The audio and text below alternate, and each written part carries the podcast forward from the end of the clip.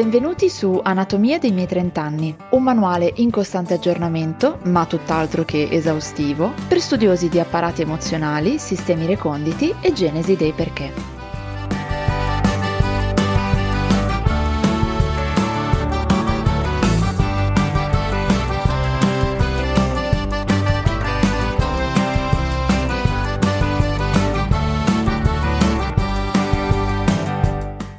Lo so, dedicare il primo episodio al coronavirus e al lockdown di questi tempi è quasi banale, ma è anche qualcosa di così contingente e così tanto condiviso da tutti che dopo un'attenta riflessione ho deciso di parlarne subito. Via il dente, via il dolore. Giusto per farvi capire, io vivo a Milano, una delle città in cui la gente si sta ammalando di più. Oggi, come immagino sappiate, in questo strano arcobaleno di regioni la Lombardia è zona rossa, quindi, beh, siamo praticamente chiusi in casa. Di nuovo. Per me questo secondo e strano lockdown sta prendendo delle sfumature completamente diverse da quelle di marzo. Quando hanno annunciato la prima chiusura, a marzo appunto, ho provato prima un senso di smarrimento misto a panico, poi di accettazione e infine quasi di pace. Lo sapevo che intorno a me c'erano persone che stavano male, altre che erano a casa da sole, al contrario di me che avevo la fortuna di essere insieme al mio compagno Andrea. Molta gente che conosco viveva stati di ansia, di paura, di claustrofobia, ma io no. Forse per la prima volta nella mia vita il mondo non aveva nessuna aspettativa nei miei confronti e del resto era tutto immobile, quindi ero legittimata a stare immobile pure io. Quella totale mancanza di stress mi ha regalato una calma inedita. Leggevo un sacco di libri, facevo esercizi a corpo libero in salotto, ero contenta, giuro contenta di sentire gli amici su Zoom Insieme ad Andrea ho anche fatto il sushi a casa, due volte. Un tentativo abbastanza ben riuscito, andava certamente fatto, ma ho deciso che se te lo cucina qualcun altro è più buono, come la pizza. La mia piccola bolla era piena di serenità e durante quelle rare uscite per andare a fare la spesa respiravo aria di comunità, mi sentivo parte di una battaglia che era di tutti e che avremmo senz'altro vinto insieme.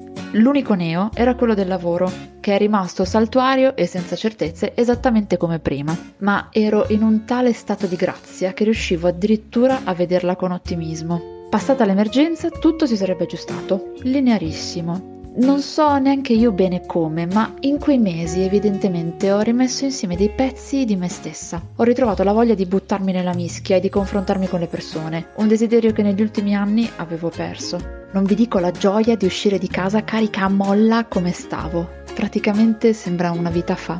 Vabbè, forse carica a molla è un po' esagerato, però questo non toglie che il lockdown autunnale ha un sapore completamente diverso. Forse proprio perché viene dopo una riapertura che ci ha fatto ricordare com'era la vita senza Covid. O forse è perché prima avevo bisogno di staccare del tutto la spina per ritrovare un po' di equilibrio. Adesso no. Fino a ieri sentivo di aver iniziato a padroneggiare la tecnica per stare in equilibrio su questo filo dell'esistenza. Mettevo insieme un passettino dopo l'altro, traballavo, ma rispetto all'immobilità era come correre. Sarebbe bastato veramente poco a destabilizzarmi, lo sapevo. E infatti è arrivata la schicchera del DPCM e quindi fine si mette via l'asta per l'equilibrio e ci si costringe di nuovo chiusi in sala.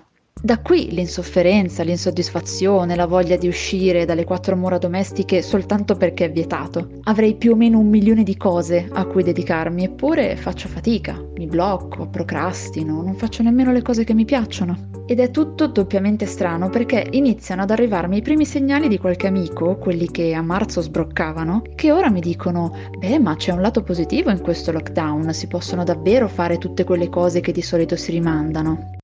Eh.